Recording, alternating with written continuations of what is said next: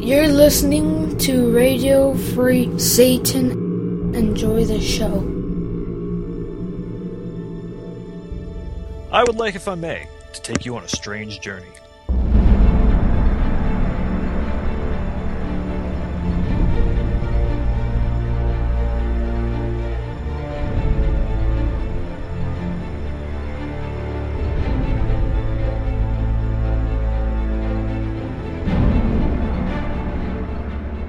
Welcome one, welcome all to another Nine Sense.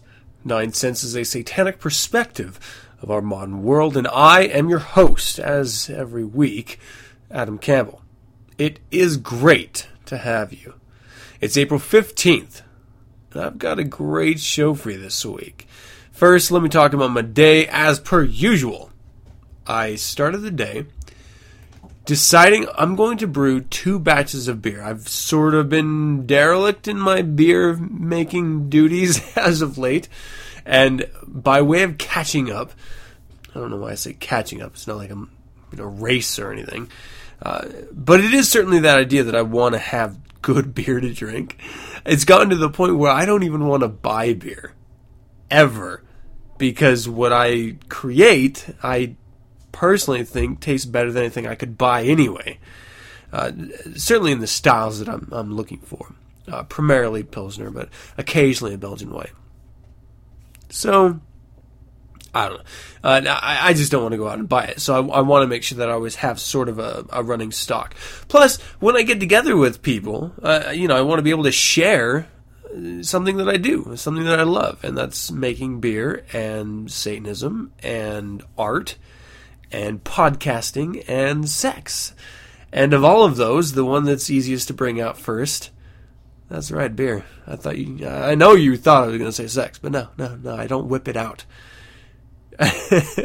Not as often as I think I should, which is probably better for me, uh, considering I'd probably be thrown in jail.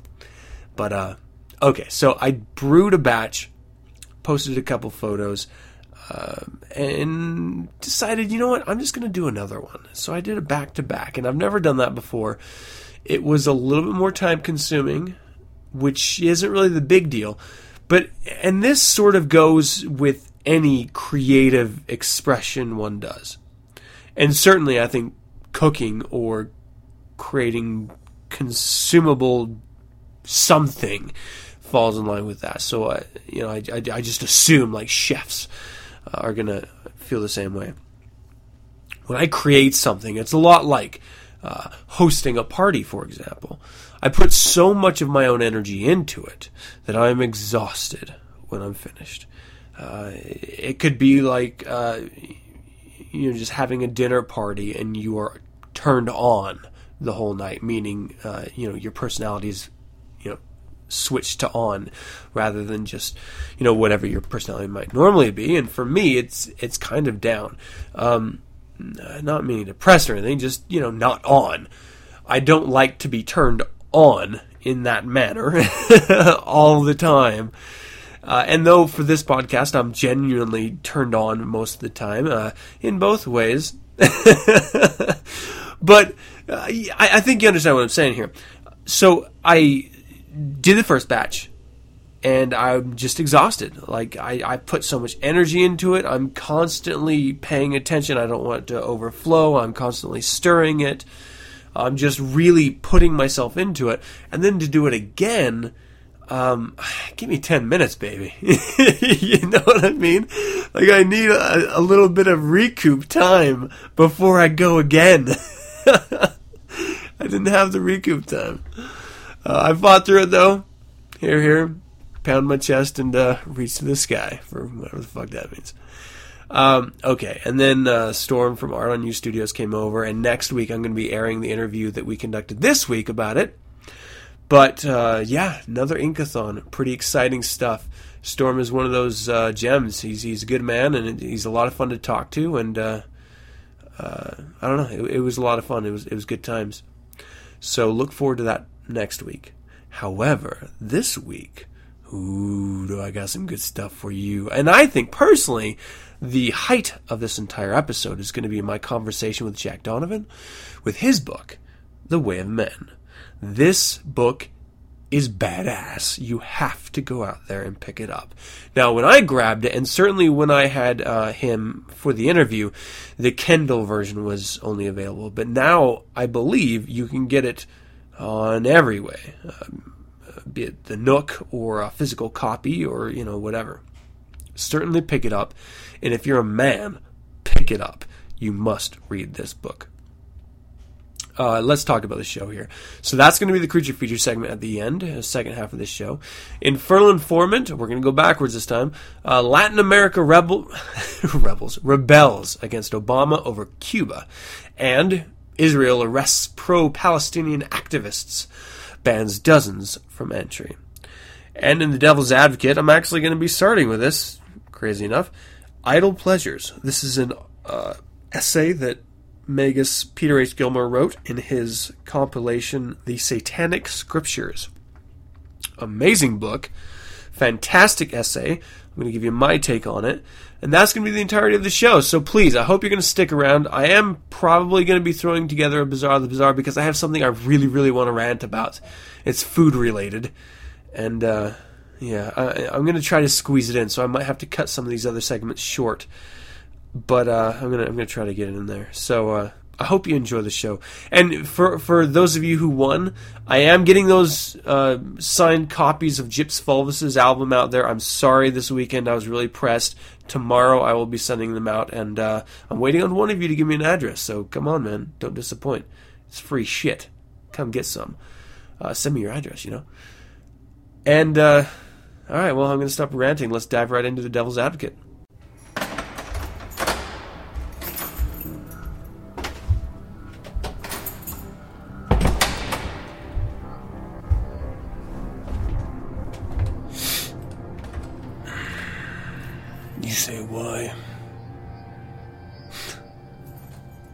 Say why bother?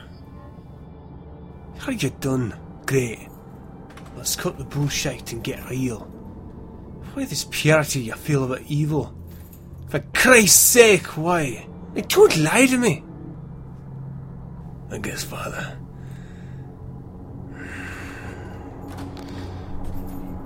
You gotta feel that old nick in your soul and it becomes clear. Like it did for me. The first time. That's when I realized my one true calling in life. And what's that? Shit, man. I'm a born devil's advocate. Welcome to the Devil's Advocate. I'm a Satanist. I'm a member of the Church of Satan. But I do not speak for the Church of Satan. That is all.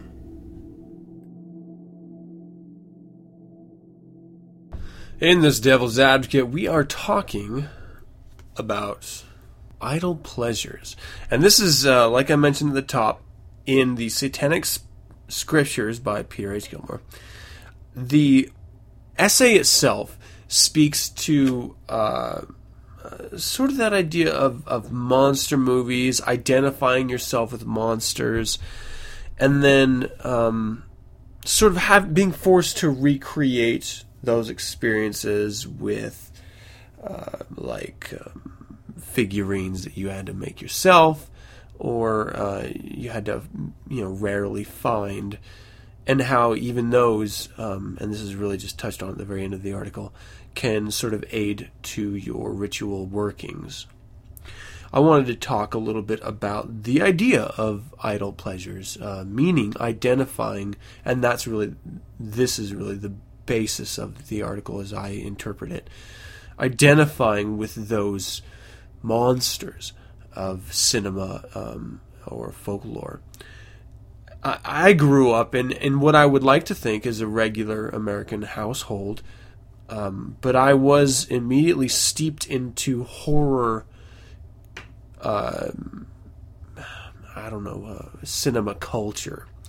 So my sister was a huge fan of horror movies, and so I would, and, and this is something I've spoken to in the past, certainly. Um, but one of my earliest childhood heroes was Freddy Krueger.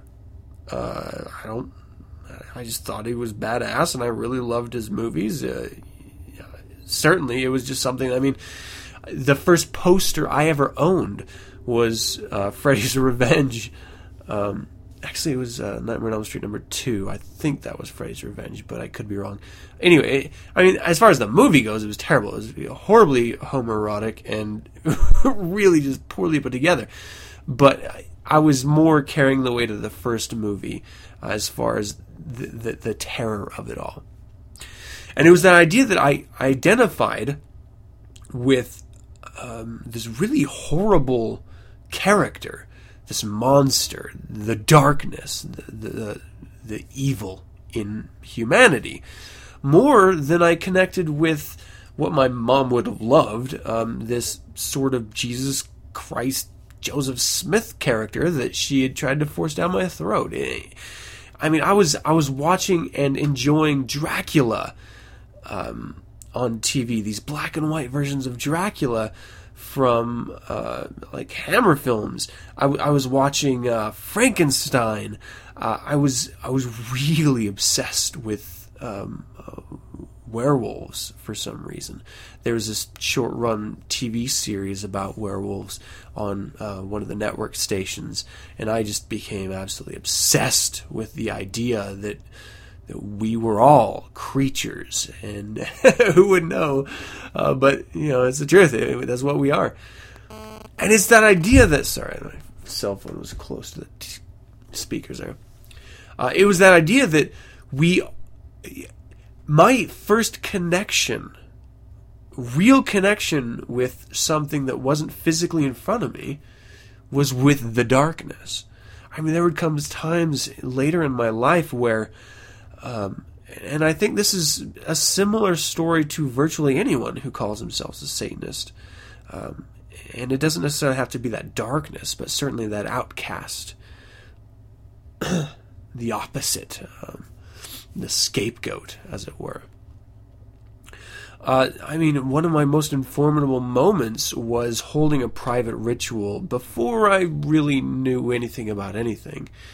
Um, and uh, Johann Sebastian Bach's Toccata and Fugue was playing, and uh, I, I, was facing uh, the interior of my room with my back close to uh, the southern wall, and I just imagined uh, this Satan figure, this demon, this, this, this prince of hell character walking up.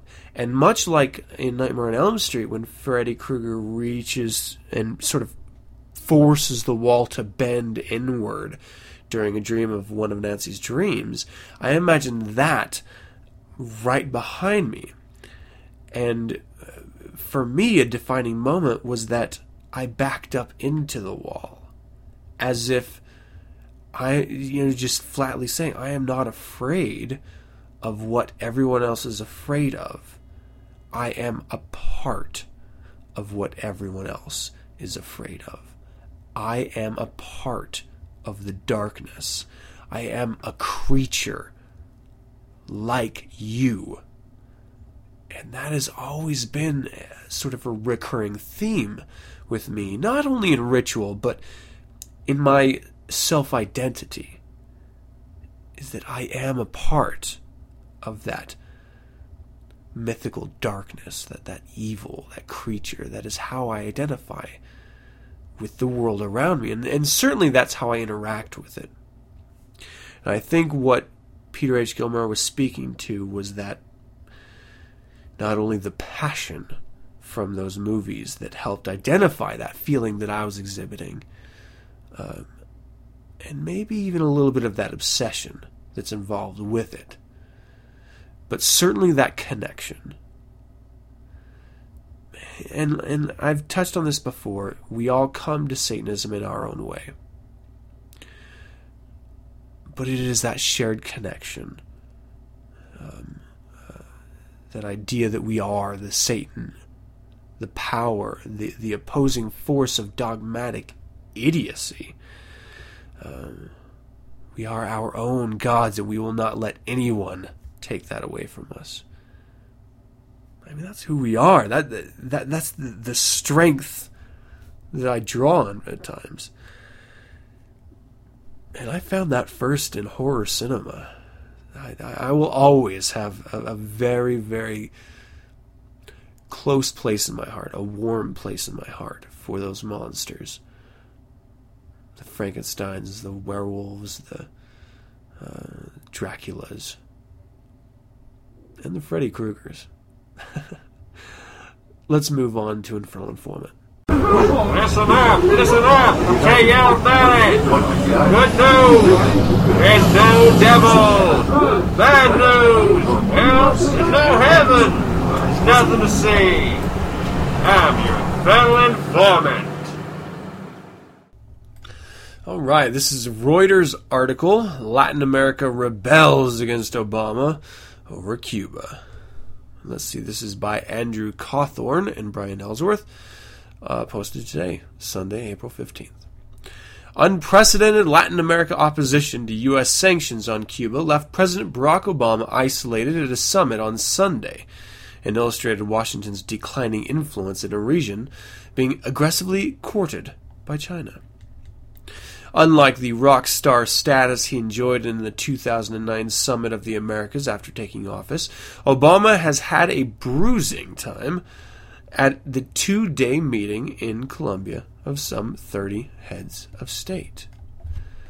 16 U.S. security personnel were caught in an embarrassing prostitution scandal before Obama arrived. Brazil and others have bashed Obama over U.S. monetary policy, and he had been in the defensive over Cuba and calls to legalize drugs due to the hostile U.S. and Canadian line on communist run Cuba, the heads of state failed to produce a final declaration as the summit fizzled out on Sunday afternoon. Quote, there was no declaration because there was no consensus, end quote, said Colombian President Juan Manuel Santos. He bristled at suggestions the summit had been a failure, however, saying the exchange of different views was a sign of democratic health. For the first time, conservative led U.S. allies like Mexico and Colombia are throwing their weight behind the traditional demand of leftist governments that Cuba be invited to the next summit of the Americas. Cuba was kicked out of the Organization of the American States, OAS, a few years after Fidel Castro's 1959 revolution, and has been kept out of its summits due mainly to U.S. opposition. But Latin America leaders are increasingly militant in opposing both Cuba's exclusion and the 50 year old U.S. trade embargo on the Caribbean island. The isolation, the embargo, the indifference, looking the other way has been ineffective, Santos said. I hope Cuba is at the next summit in three years. Santos, a major U.S. ally in the region who has relied on Washington for financial and military help to fight guerrillas and drug traffickers, had become vocal about Cuba's inclusion, even though he also advocates for democratic reform of by Havana. Clinton parties in Cafe Havana. In an ironic twist to the debate, U.S. Secretary of State Hillary Clinton went dancing in the early hours of Sunday at the Cartagena bar called Cafe Havana, where Cuban music was played. Argentina President Cristina Fernandez, who has insisted without success that Washington recognize its claim to the Falkland Islands controlled by Britain, was one of the several presidents who left the summit well before its official closure. She missed a verbal gaffe by Obama, who referred to the Maldives instead of the Malvinas when using the name Latin Americans give to the disputed islands. Leftist ALBA bloc of nations, including Venezuela, Ecuador, Bolivia, Nicaragua, and some Caribbean nations, said they will not attempt future summits without Cuba's presence. It's not a favor anyone would be doing to Cuba. It's a right they've taken away from them. Nicaraguan President Daniel Ortega said from Managua, Managua, although there were widespread hopes for a rapprochement with Cuba under Obama when he took office, Washington has done little beyond ease some travel restrictions. It insists Cuba must first make changes, including the release of political prisoners. I love how, just jumping in here, how we make demands on other countries to even acknowledge that they exist. And it is that weird that we, on one hand, say we will not acknowledge your right to a sovereign state unless you do what we want you to do, all the while boycotting you in a manner consistent with acknowledging you as a state. we will not acknowledge you as a state, but you cannot go to said state. and Cuba, really, this was a huge tourist attraction in the 40s, huge in the 50s, huge. And it wasn't until we decided, well, we don't so much like uh, what Castro's doing. Okay, you know what? You don't want communism? Fine, that's not a big deal. But understand that there are economic repercussions. And the Cubans have been feeling it since we started them. And at this point in our society, I mean, if we're trading openly with China, China, the biggest communist country in the freaking world, why are we excluding Cuba? We have huge, huge produce options there. Let's not be stupid. I mean, yes, it was nice that Obama lifted the, the, the travel restrictions, but really, there shouldn't be any restrictions at all. We are all grown ups. If we want to go to a communist country, we're going to go to a communist country to visit, to party, to whatever. Your stupid uh, uh, restrictions are not going to stop that. We as Americans, we are so arrogant. And you know what? I get it on some level. I do. Shit, I'm one of them. but when it becomes counterproductive, hey, with Satanism, it, th- this is all we live in here. Counterproductive anything. Well, it's counterproductive. Pride, embargoes, whatever. the moment your pride gets in the way, and whatever you're doing loses meaning, and it just means you're trying to save face to yourself when no one else really gives a damn, well, you know what? responsibility is responsible. Realize that you're wrong. Step up. Admit it. Be a man. Or a world leading nation. and move on. Alright, so uh, let's talk about this prostitution scandal, shall we? The prostitution saga was a big embarrassment for Obama and a blow to the prestige of its Secret Service, the agency that provides security for U.S. presidents. It is the talk of the town in the historic Caribbean coastal city of Cartagena. You know, first of all, let me quickly say this. The only reason why I know how to say Cartagena, can anyone guess? Anyone? You in the back. That's right, romancing the stone. the only reason. My entire exposure to Cartagena was from the movie Romancing the Stone, which if you haven't seen, you should totally see it because it's a pretty fun adventure. but it's just sort of absurd. Like I would, I would be struggling with this. I'd be like Cartagena if it wasn't for that show.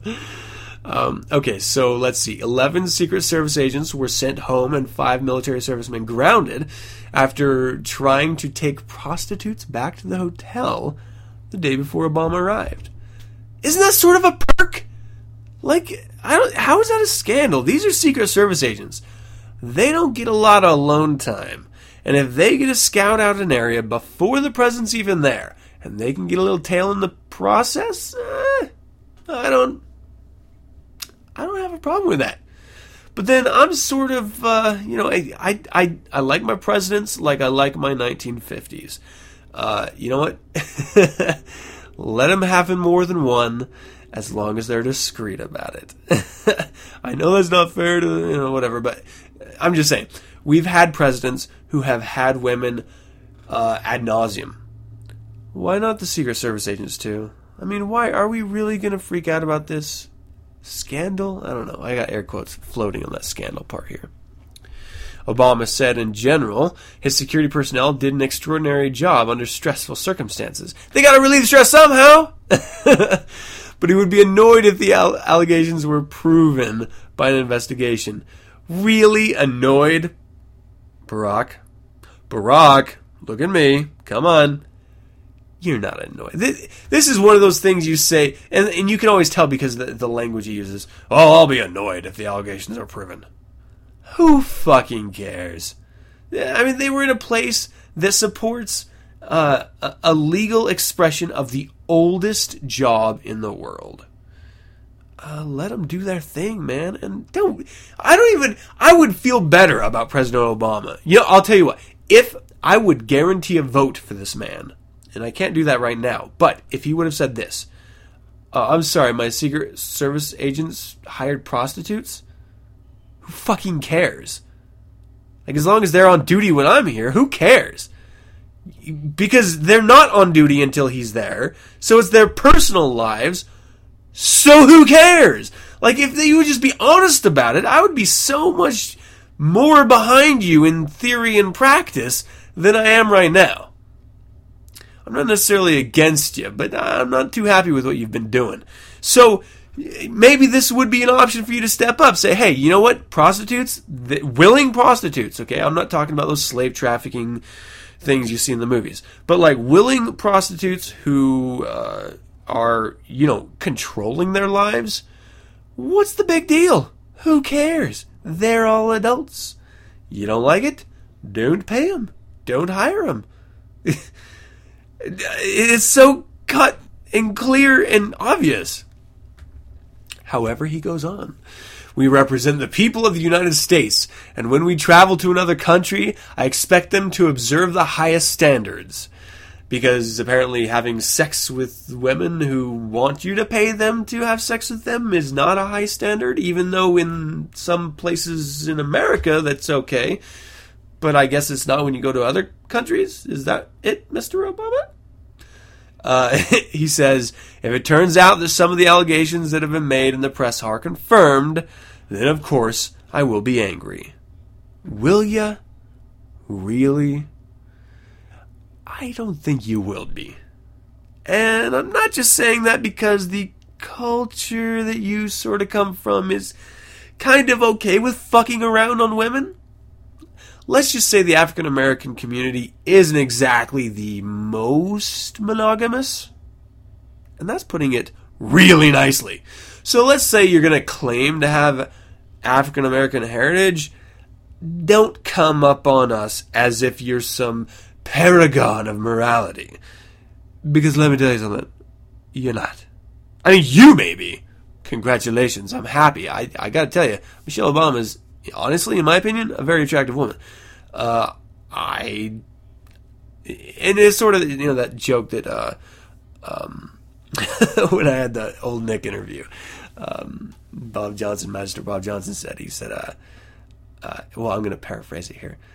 Uh, every w- with every beautiful woman, uh, there's a man tired of fucking her.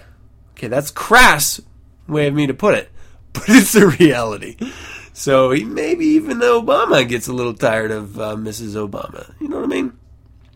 And maybe if he would have went a little day early, huh? Who knows? Maybe uh, Cuba would have had a better turnout.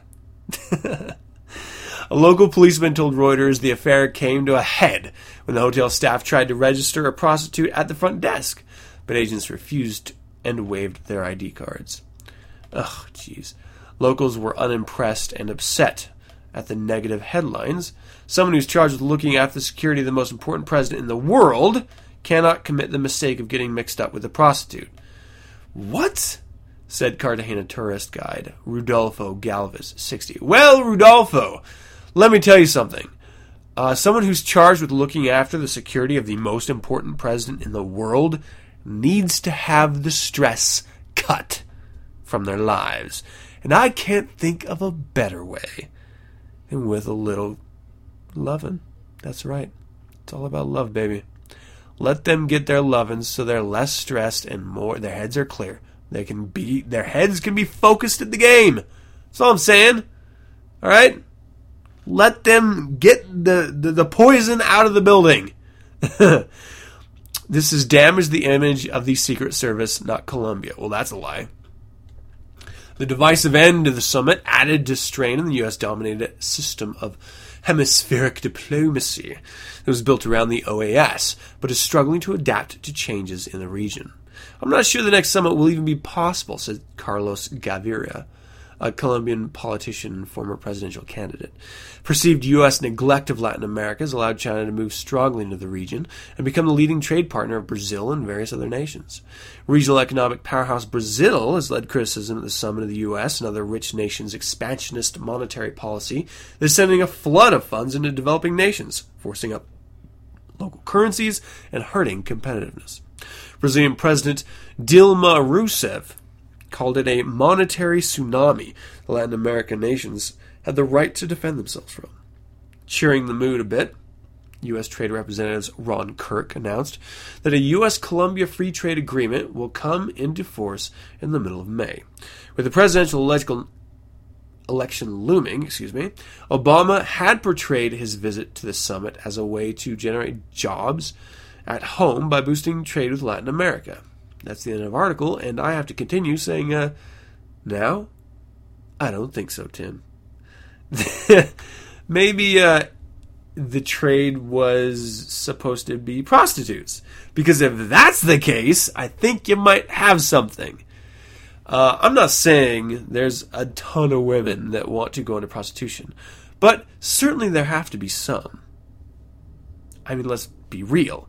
There have to be some. And with every one, there's going to be at least 10 guys willing to pay her.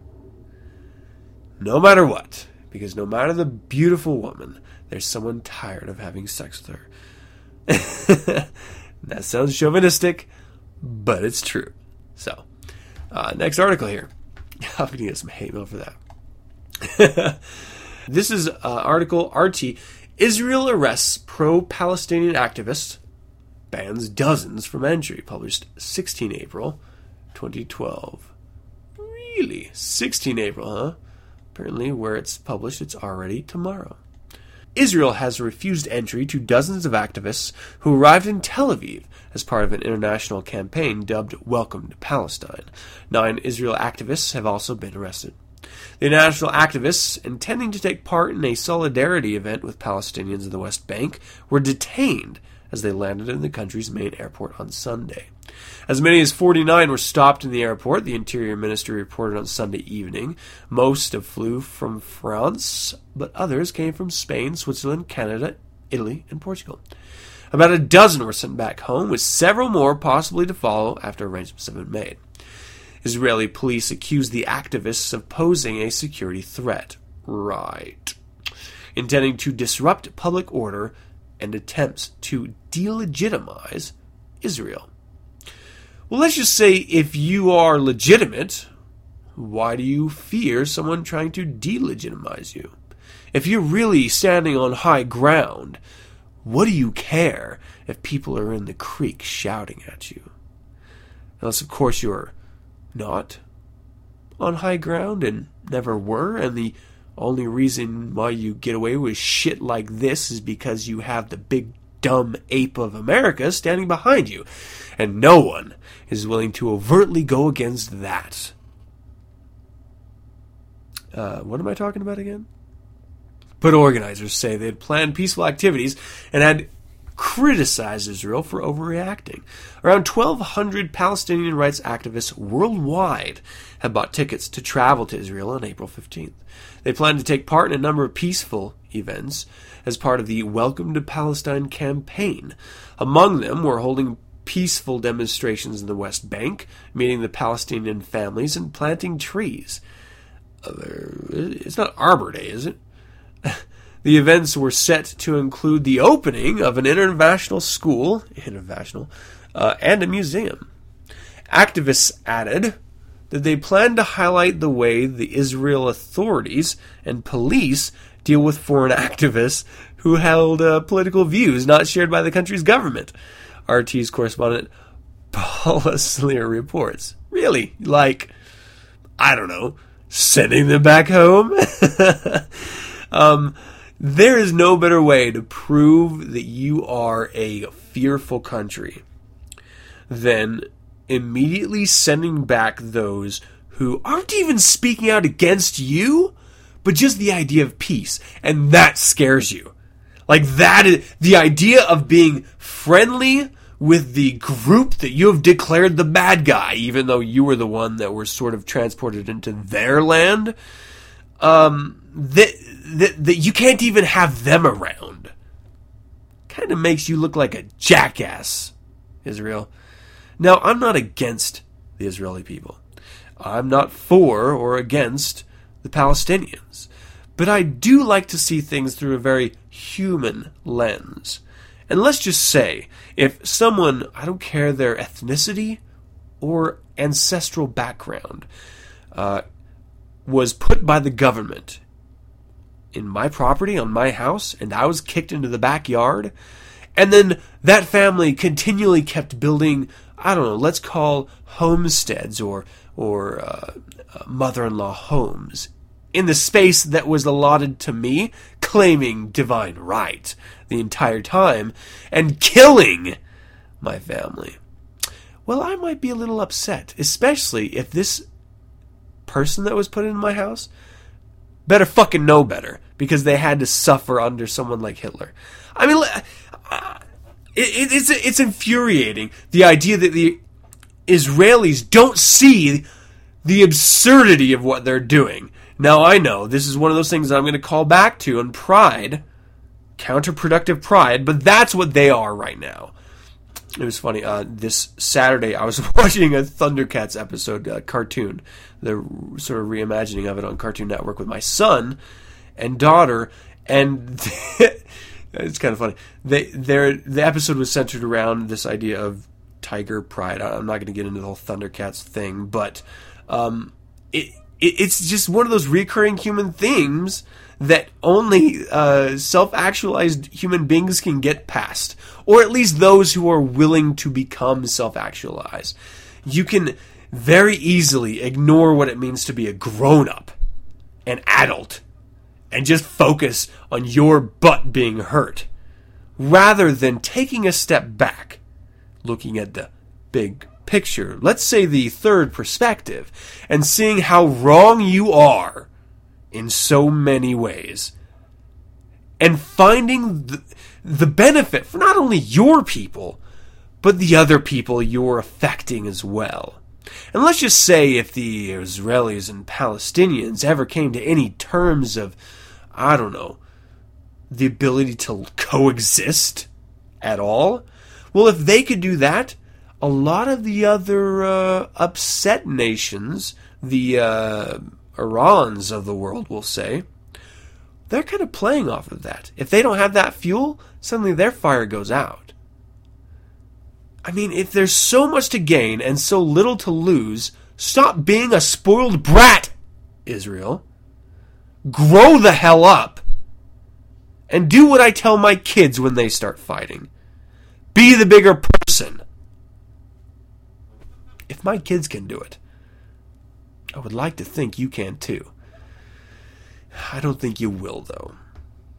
All right, so uh, they plan to take part in a number of peaceful events. Uh, earlier, Prime Minister Benjamin Netanyahu's office issued a letter advising the activists to focus on the real problems of the region. Quote, you could have chosen to protest the Syria regime's daily savagery against its own people, which has claimed thousands of lives, the letter reads. You could have chosen to protest the Iranian regime's brutal crackdown on dissent and support of terrorism throughout the world. But instead, you chose to protest against Israel, the Middle East's sole democracy. We therefore suggest that you first solve the real problems of the region, and then come back and share with us your experience. Have a nice flight. What a dick.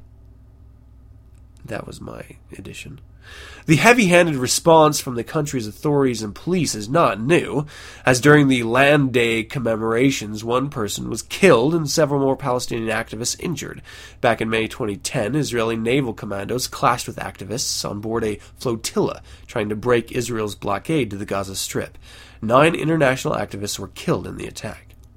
It's funny because he's talking about these uh, third world countries and their uh, weak hold on their people, all the while pushing out their own people who are protesting them, showing that they have a weak hold on their own people. Uh, and you may be a democracy, but you are very much far from a first world nation, and it's because of behaviors like this. Damn, man, my phone is going crazy with my speaker. Sorry about that. Uh, let's go ahead and uh, dive right into Jack Donovan and The Way of Men. Oh god! No, just me. Did you know that after the heart stops beating, the brain can function for well over seven minutes? We got six more minutes to play. Why are you screaming when I haven't even cut you yet? Welcome to Creature Feature. Welcome to another Creature Feature. Today I'm being joined by author Jack Donovan to talk about his newest book, The Way of Men. Uh, Jack, thank you for joining me. How are you tonight? I'm all right. Fantastic. So I, I read your book and I really enjoyed it. There was uh, some ideas introduced early on that really struck a chord with me, and the idea really it's almost like we were raised in this environment where we're told what it is to be a man, even though at our core we feel like there's there's something missing or that there's something more than we're being told. And I think your book does a pretty damn good job of really laying it out uh, in in uh, pretty clear terms what it is we're missing. Uh, so let's maybe start from the very beginning here if we can. All right. Uh, for you, what was the catalyst uh, for writing The Way of Men? Uh, well, it was a real desire to answer the question, what is masculinity, better than I'd seen it answered elsewhere. Uh, it's it's it's it's a question that if you ask a lot of people, uh, you'll get a lot of bullshit answers. yeah. Uh, you'll get a lot of answers about what they want masculinity to be, and the thing is, it, they're very hypocritical answers because you have people they'll put on their good guy face and say uh, masculinity should be about not hitting women, or it should be about uh, being uh, charitable, or it should be about being, um, you know, just. And you know, then uh, you know the top guy movies are like The Godfather, and and uh, other uh, other movies that are you know they they try and wrap it up in a moral you know some of them, but uh, guys really you know seem to gravitate towards something that isn't necessarily always what they what they say. Uh, what they say that they want masculinity to be. There's something else there, and that's what I was trying to get at. Something universal that wasn't uh, what my culture thinks about masculinity or someone else's culture thinks about masculinity, but what do men all over the world have in common? Yeah, those universal truths. When you're tackling a project like this, um, mm-hmm. where do you start? I mean, you have a lot of references. You have to have really immersed yourself in the subject. Um, did you really rely on, on your studies, or were you sort of falling back to your own instincts as a man? I mean, how did you tackle this? Well, you know, masculinity is my thing. That's that's what I write about. That's what I think about all the time. That's kind of become my subject area, uh, and so whenever I'm reading an article on the internet or anywhere, that's kind of what's going through the back of my head. How does this fit into the picture? And it's also what happens when I talk to other men uh, you know, whether they be uh, someone who I know really well and spend a lot of time with, or just someone I'm talking to generally. And uh, just for a brief encounter, you can kind of observe a lot about how men react to things and, and whatever. Mm-hmm. Uh, so it's you know it's a little bit of firsthand experience, but I also uh, one of the, the, criticisms of some of my other writing has been you know uh, people kind of assume that I didn't know their side of the story. that's kind of a pretty frequent liberal tendencies for a lot of people. That the, well, if you just had enough education, then you'd understand our position. And uh, I, you know, I wanted to, I wanted to deal with that, and uh, I wanted to make sure I understood what other people's arguments were. And so that was really the hardest part of the book, as far as, I wouldn't say hardest. because uh, sometimes it was actually fun. Uh, once I once I discovered what you could use Kindle for, uh, and that I could type my notes uh, kind of as I was reading, uh, it, that added a whole another dimension of reading to me. So you know, you can actually sit in some of these books and go through them and just argue with the author the entire time. so I mean, I I actually had a lot of fun doing that with the, with a few of the books that, that I read for research. And uh, what happened though is is because I wanted to engage other people's arguments, uh, I ended up my end product the first time around was a little dry, and it was a little academic and uh, I kind of what I did was I released uh, about thirty pages of what I'd had in the first draft uh, as a, a, short book called uh, No Man's Land, and in that book is where I kind of deal with uh, a lot of the feminist arguments, a lot of the uh, men's movement arguments about masculinity and what it is and what it should be, and that's where I kind of take those apart and deal with them. But they were a distraction that was sitting kind of in the middle of the book and so I pulled them out, and I was like, well, let's just make this book about one thing. And uh, what that was is kind of the thesis that I arrived at through my research that I didn't really start with was that the way of men is the way of the gang. Mm-hmm. Yeah, and that actually leads right into and answers my next question uh, straightforward. Uh, what is the way of man? Um, and really, you take us through uh, a, a, journey of discovery of, of, of manhood or, or, manliness throughout this entire book, and you don't reveal until the very end um, that it's really um, the way of the gang. Uh, if we could maybe talk about the the way that you lead us there, um, I don't want to you know spoil too much for anyone because I do think this is a, a, must read for every man, and if any women want to understand what it means to be a man, they should definitely pick it up too. But um, I mean, you really break it down historically. Uh, you break it down through legend, uh, and, and, I think that's one of the most uh, appealing parts of this book, is because you don't just you don't just stand up on a soapbox and make an argument. Um, you really sort of delve into uh, our, our, shared histories. So I mentioned earlier um, the tactical virtues. Is there any way you could maybe um, you know do a little uh, walkthrough of those quickly?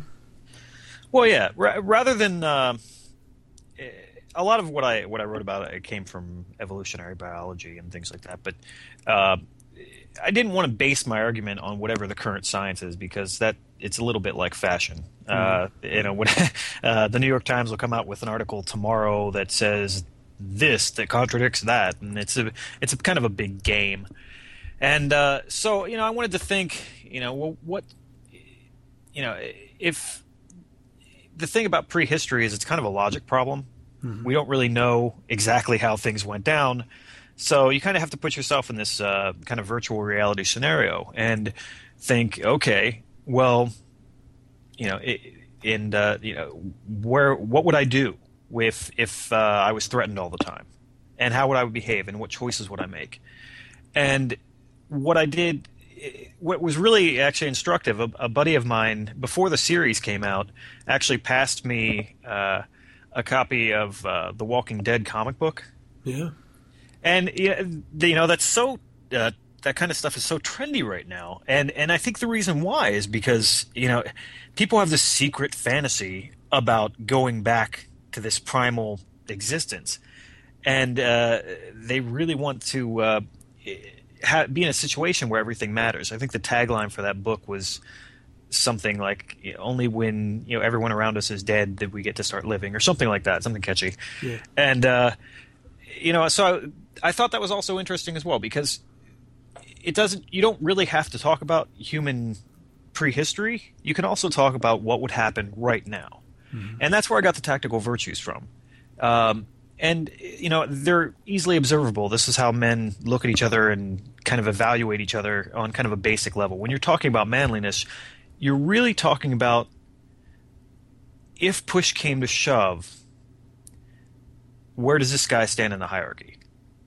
And uh, that's I think a really important thing that that men have to deal with. I think all the time, they they have an eye to that constantly, whereas I think women are just a little more protected, uh, just because they they don't expect they don't expect that someone's going to punch them in the face if they, if they get mad enough. Whereas you know you do that you do that math all the time. I think as a man, and like, am I going to yell at this guy? Yeah. Because no, this guy looks terrible. you know, this guy could kill me. Yeah. Uh, and I think I think men make that calculation all the time. Um, I mean, women do too to a certain degree, uh, but I think that they're used to there being a man behind them that's going to come save them. Mhm. Um, I think that you know, and they can get really. re- Women are used to being able to get really, really, really mouthy with somebody, and expect that you know if he were to happen to hit her, you know, ten guys will jump out and stop him. Yeah, culturally, absolutely. Let me ask you: do, do you think that do you think that that is an evolutionary trait of woman, or do you think that that's an enabling trait of man? both. I, I like to say the, the uh, when you're talking about nature or nurture arguments, the best answer is always both. Yeah. Uh, You know, people get really heated on either side, and usually they're both a little bit wrong, and they're usually both a little bit right. Yeah. So, um, eh, you know, I think that eh, men are probably wired to be a little bit more aggressive, and they're a little bit probably a little bit more wired to think of things tactically, which would make sense because that's always been their role. There, there's no reason why they wouldn't be selected for that over time. Whereas women have always been in a position where there's a certain part of women's lives. Uh, you mean men? They get sick or they get old, or when they're children, they're vulnerable. But a grown man who's healthy really needs to be able to fend for himself all the time, and has probably always been expected to. Whereas you know women, you know, i you know, in uh, before birth control, you know, when you're pregnant, you know, f- frequently, I mean, there's a lot of downtime there. Uh, where women are have to depend, they're they're very comfortable with relying on others because they they've always had to. Um, so I mean, I th- you know, as as independent as women can be, yeah, uh, that is also you know that's I think part of their nature to a certain extent. I think, uh, yeah, I, I, I think that's absolutely correct. I, I always compare this sort of discussion with um, marriage, and I always laugh whenever anyone brings up marriage because, you know, the historical reference of marriage is, you know, you have children, so you have a man or a young boy to help you tend the field to work, and then you sell your women to other men so you can make some money, and then also, uh, you know, help out other men uh, to to do this. And it sounds really chauvinistic in our modern society that we have sort of evolved in, but you know, the reality is is that that's how it was back then, and in some parts of the world, that's how it still is. Yeah, well, and even I mean, that's actually kind of an advanced civilizational, you know, uh, structure right there. Even I mean, if you if you look at if you think about more prehistory, uh, a lot of warfare is actually in, in uh, the most primitive tribes. Uh, a huge amount of warfare is also uh, caused from wife stealing.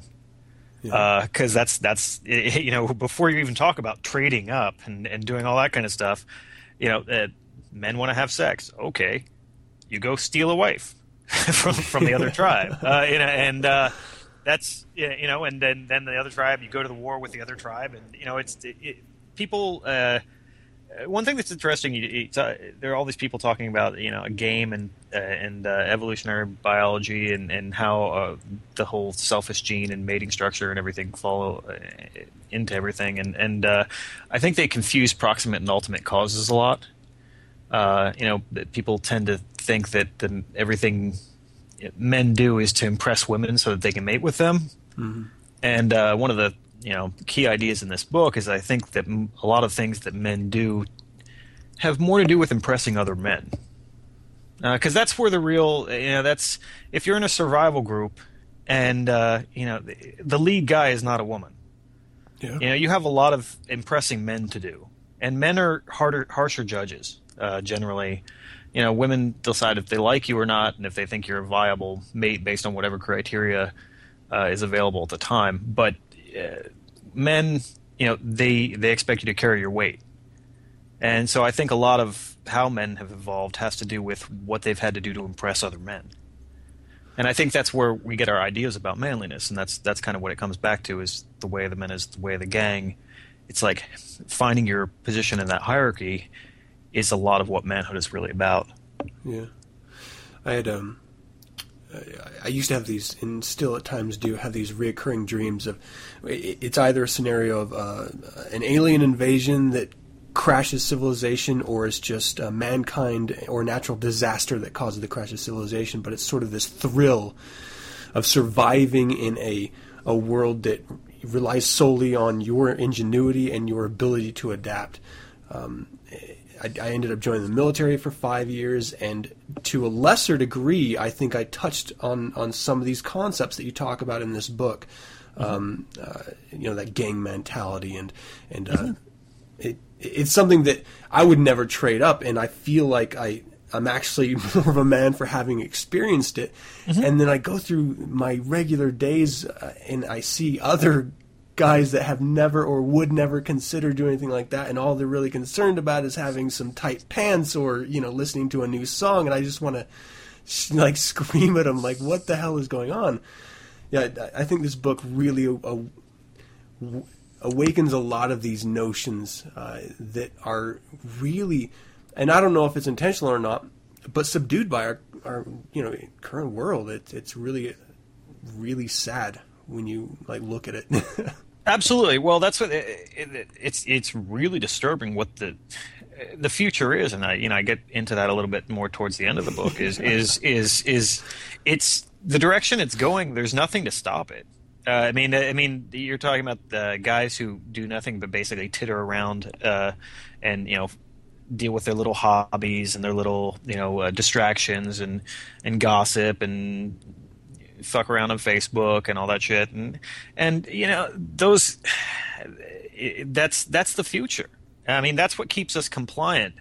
Uh, that that's what keep, kind of keeps us from having a vital existence. Is is we really need to be controlled for this world to work, hmm. and uh, we need to have our little petty distractions for this future that they've uh, planned for us to work because uh, you know it's men has to be have to be passive uh, because they threaten the interests of people with wealth. Yeah, and uh, so you know you have to, and and that's sad though because. What I always say is when people talk about reimagining masculinity and uh, a new kind of man and whatever, and I, what they're offering men is so much less than what we had. Mm-hmm. Uh, so it's really a trade down for men. It's a trade. It's been a trade up for women in terms of what women have always wanted, which is you know security and nice stuff. And uh, you know they're getting you know awesome shopping malls and and uh, yeah, they have awesome shopping malls. They can they can have great nights out with their girlfriends, drinking cocktails. I mean, it's like the Sex in the City world is kind of like the ultimate female dream. But you know, then uh, you know when you talk about you know, men, uh, that world is less appealing, and and it feels a little bit hollow. Yeah. Uh, in the book, you you parallel it to the uh, bonobo monkey, and you term it uh, the bonobo. I might see if even saying that right. Uh, masturbation society. Uh, very yes. funny, um, but poignant. I mean, it, it really after uh, reading it, I was really impressed. Okay, so when do you say, or when would you say that the way of men was lost or forgotten? Um, I don't think. I mean, it's it hasn't been forgotten in Africa. Yeah. yeah. you know, it's it hasn't been forgotten in the Middle East. Uh, you know, the way of men it has to do with the civilizing process. It's not forgotten so much as uh, we're instructed out of it. Uh, we, you know, we're trained from. You know, it, I watch my sisters, you know, training their kids because you know they're good parents and so they train him to say please and thank you and to do all the you know to uh, I was shocked at two little boys running around the house singing clean up clean up clean you know like, you know I'm like damn she does a good job. You know they're so civilized. But uh, you know but that you know that takes training. That takes a mom standing over to them and saying no you know that you're going to do this now. Yeah. and and and uh, it takes a lot of work and a lot of effort to make that happen. And because without without that process, you know, and this is where you know the nurture comes in. Uh, without that process, you know, we, you know, are still very much animals, and uh, you know, we'll still, you know, if you get a pack of men together, they still go through the same, you know, hierarchy process and whatever. It just depends what's at stake, and you know, the world provides us with so much now, and as kind of I compared it to the bonobos who according to the book that I read, you know, have always existed kind of in a state of plenty. and they didn't have a lot of predators, and and they've always had their staple food, so they didn't have to do a lot of hunting or fighting, and uh, so that's why they you know just hang out and mate all the time because that's kind of all they have to do, and that's kind of all modern men have to do. Uh, you know, like Yeah. Let let let me go out and get laid at three thousand times because, or you know, watch porn until I die, or play video games because that's you know that's there's not that much else for them to do that actually matters. Do you think at some part uh, the way of men sort of dooms itself? I- And what I'm referring to specifically is the, the portion of the book when you're when you're talking about the founding of Rome, Yes. uh, and uh, comparing it to uh, the sort of uh, gang culture of mankind, and and when you're in a when you're in a, a small gang, what you desire, and that's that's women and, and position and wealth, and to form some semblance of order so that you can maintain this hierarchy that you, you've sort of built up when more people become a part of your group. And that is really the foundation of society.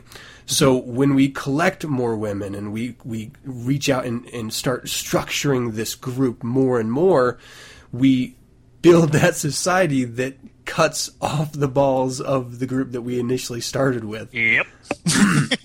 So, sort of the way of men is is this doomed cycle of uh, a, a primal expression into s- cultured civilization and the stifling of that primal obsession. Yeah, it's it's it's a it's it's a Spenglerian cycle. It, it really is. You know, there, there's uh, you know, and I think that's the way it is. I mean, the the human imagination has a problem with the idea of forever. Um, you know, the forever is not something we understand. It's not something we'll ever experience.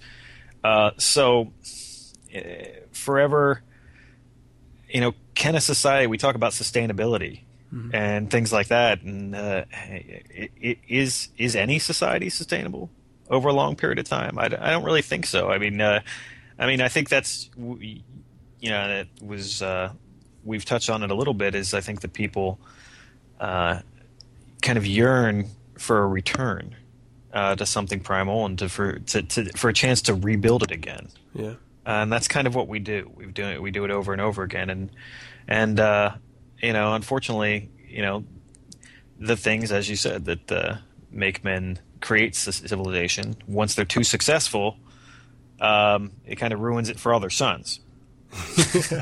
so and that, and that's what I mean. That's why for so long we had you know you know immigrate uh, you know like. Uh, exploring and things like that. It's like, okay, there's not, there's really nothing for you to do here in this village. Go out. you Yeah. know, like men would be like, okay, I, I mean, that's why people came to America. I mean, it's part of it. I mean, they, they didn't really have great opportunities in Europe. There's like, oh, there's all this empty land. I can do whatever the hell I want. frontier. Uh, yeah. I mean, I'm gonna I'm gonna start Civilization again. I'm gonna start Deadwood, uh, which is the best series that's ever been made. But uh, Absolutely, yeah. yeah, I mean, uh, and and that's that, it's a great example of of what happens. I mean, here's this little town, and it's basically run by men who are ruthless, but also fair. you know, you know, they, they're they're.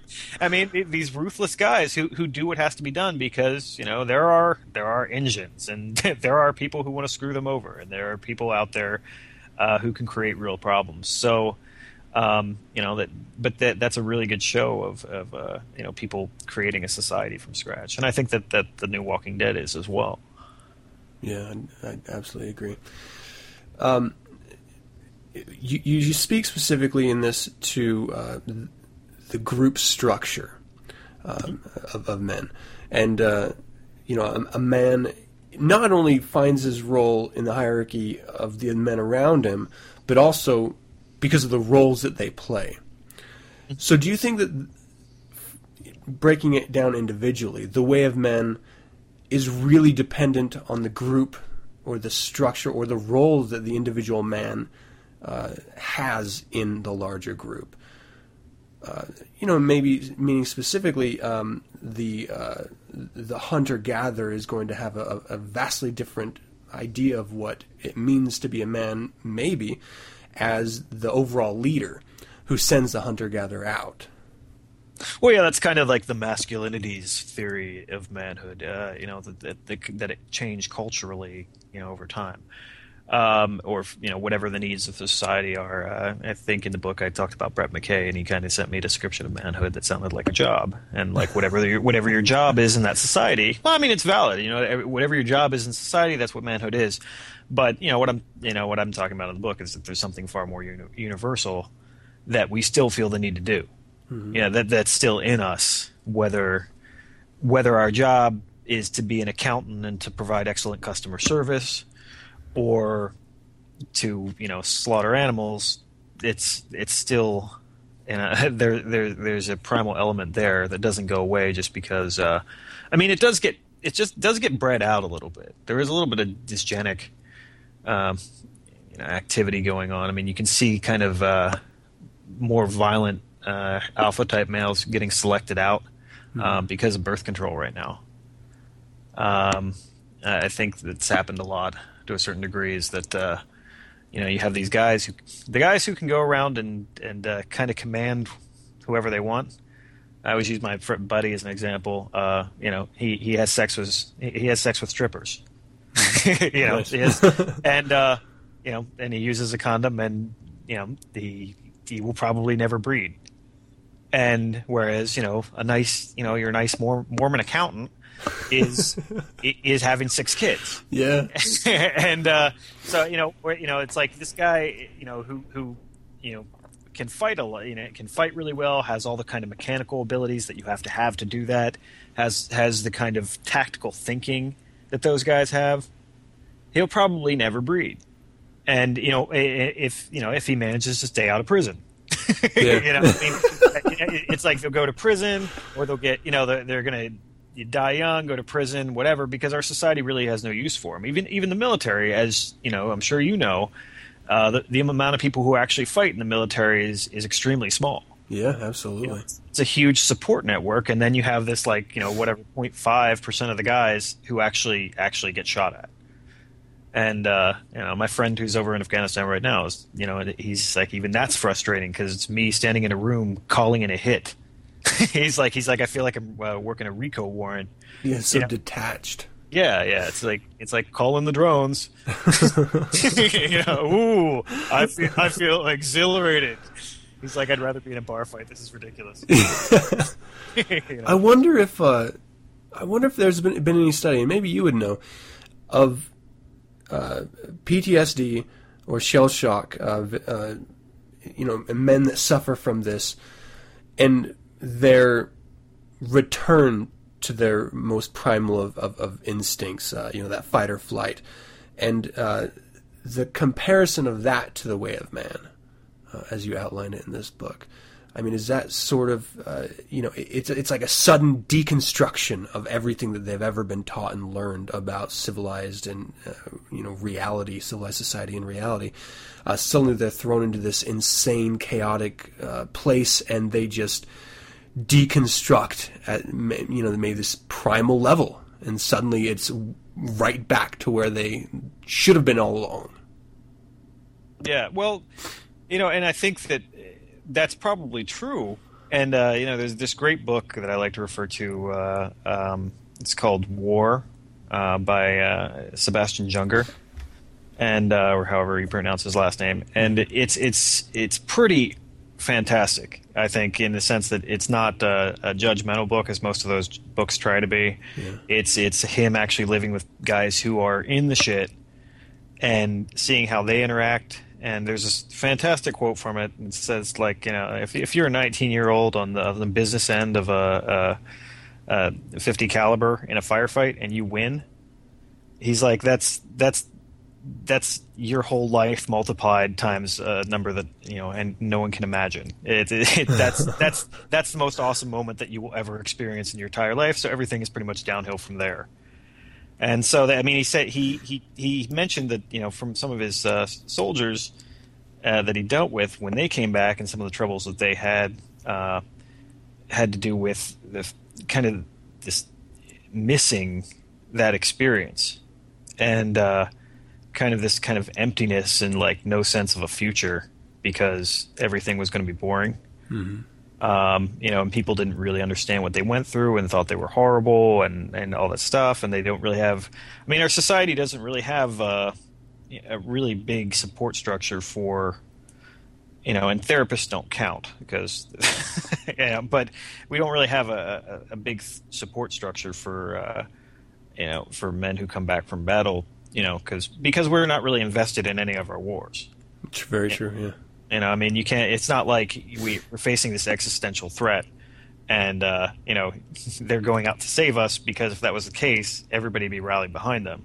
Mm-hmm. It's kind of like we send them over to you know take care of our investments and so everybody's kind of you know very conflicted about their role in society and just kind of wishes they would go away but doesn't know you know and so you yeah. know if you're guy if you're a guy and you've been through that and then you come back to that kind of attitude you know you're going to have some problems there too well so with uh, we spoke earlier about um, really breeding out mm-hmm. you know the base of it all breeding out the the real men that would be able to call back to what it means to be a man.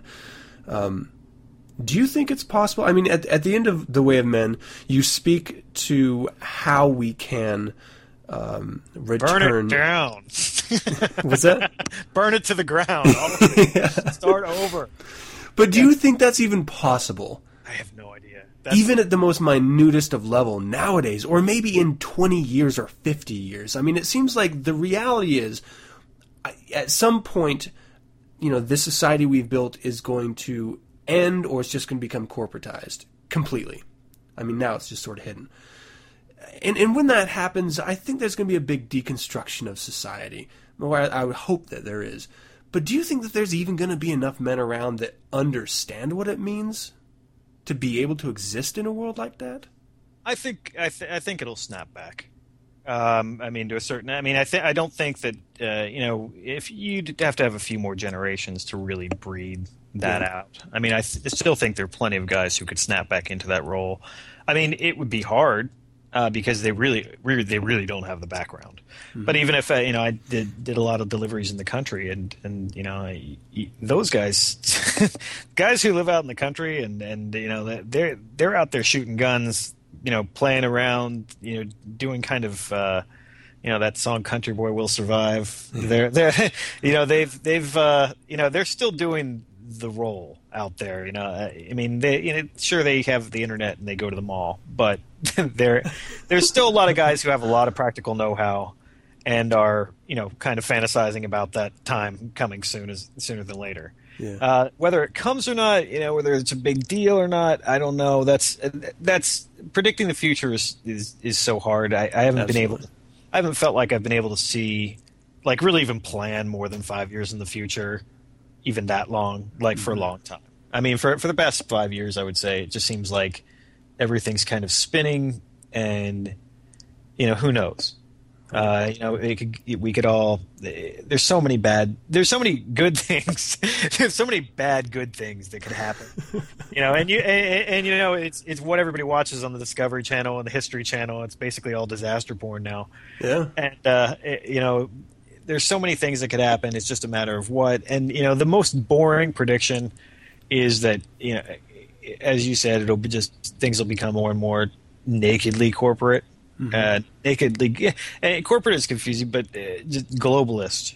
Uh, yeah, yeah. all our all our president all our presidential candidates are globalists, and and uh, pretty much anyone in power is because you know it facilitates their wealth, and uh, you know it facilitates. I mean, they're winning, so why would they want to change things? Uh, so you know, I've often said you know take it'll take a lot more hardship.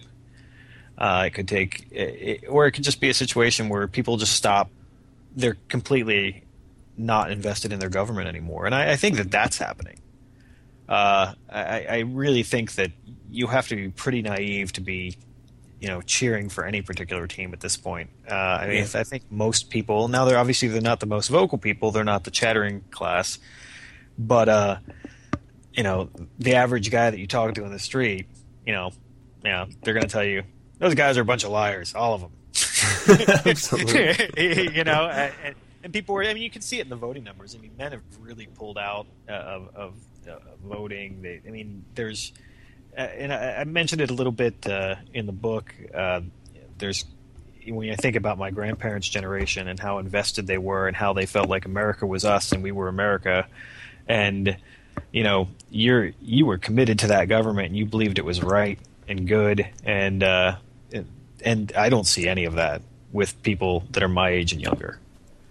Uh, I, I, really don't. I mean, there, there's a little bit of that. I mean, people like to, to cheer "rah rah America," but they also go home and cheat on their taxes. You know, yeah, seriously. Not, you know, I mean that people are not invested in that system, and I think it's because it's too big. You know, it, it's beyond it's beyond human scale. It's so far beyond human scale. How can you, everybody knows their opinion doesn't matter when it's you're talking about you know hundreds of millions of people. Yeah. I mean, you know, you're. I mean, it's like that's why it's like uh, if you can go back to civilizations that are a little bit more, you know, human scale, uh, I think things would be a lot better. I'd like to see that.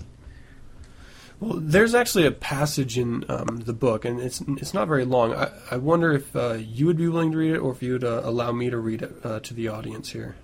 Uh, why don't you go ahead and read it? Because I'd have to pull it up. okay. In the future that globalists and feminists have imagined, for most of us, there will only be more clerkdom and masturbation. There will only be more apologizing, more submission, more asking for permission to be men. There will only be more examinations, more certifications, mandatory prerequisites, screening processes, background checks, personality tests, and politicized diagnosis. There will be only more meditation. There will be more presenting the secretary with a cup of your own warm urine. There'll be mandatory morning stretches and video safety presentations and sign off sheets for your file. There'll be more helmets and goggles and harnesses and bright orange vests with reflective tape. There can only be more counseling and sensitivity training. There'll be more administrative hoops to jump through and start your business and keep it running. There'll be more mandatory insurance policies. There'll be definitely more taxes. There'll probably be more Byzantine sexual harassment laws and corporate policies, and more ways for women and protected identity groups to accuse you of misconduct. There'll be more micromanaged living, pettier regulations, heavier fines, and harsher penalties.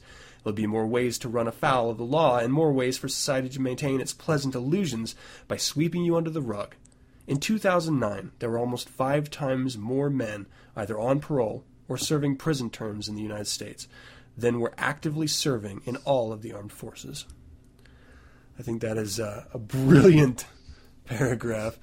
Uh, really speaks to the core of where we are and where we're going, and it makes me well up with tears. thank you, thank you. Yeah, I mean, I mean, and I've done that stuff. I mean, that's that's not you know like uh, extrapolation. I've I've handed a cup of my own warm urine to a secretary before. I mean, that's that's the world we live in. How how degrading our lives are.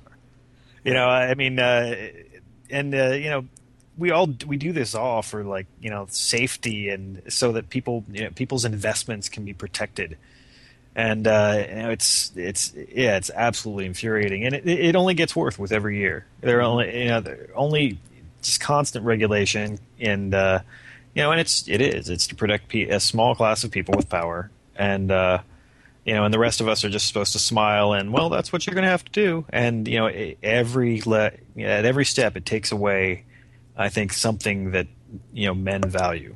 Yeah. And uh, you know, it's it's really really unfortunate, and, then you know, it's frustrating if you're you know, you know, I think if you're sitting in a nice office and you know, all you have to do is lie on a couple forms and and uh, things like that. Because I've had office jobs, and you can get away with a lot in yeah. the sense of in, in the sense of other things, but you know, I think a lot of working class jobs, God, you, you know, it's just, you know, the jump, the, the hoops that they make these guys jump through, you know, so many, so many steps just to, you know, have the simplest job, you know, and, uh, you know, and it's so easy to lose yeah, you know, absolutely. and, uh, you know, it's just going to get worse. So well, let's let's leave it on that bright note. you know, I'm here for a little ray of sunshine. That's what I that's what I bring to the table. The book is The Way of Men, and uh, the author is Jack Donovan. Thank you so much for joining me. Where can people go to pick up this book? Well, it's going to be in paperback uh, in about a month. I'm still laying it out, uh, but once that, that happens, uh, you'll be able to order it online and hopefully eventually in bookstores. I think some people will probably carry it. Yeah. And uh, right now, it's available on Kindle. It's pending on Barnes and Noble, so I think it'll be available in a few days uh, for people who are who prefer the Nook platform. Uh, but I, I, think most of my readers are online and pretty tech savvy at this point. So uh, I thought about putting it out in Kindle first. So right now it's available on Kindle. It, I can attest. Um, I picked it up on Kindle. It, it's an amazing book. Every man should buy this book.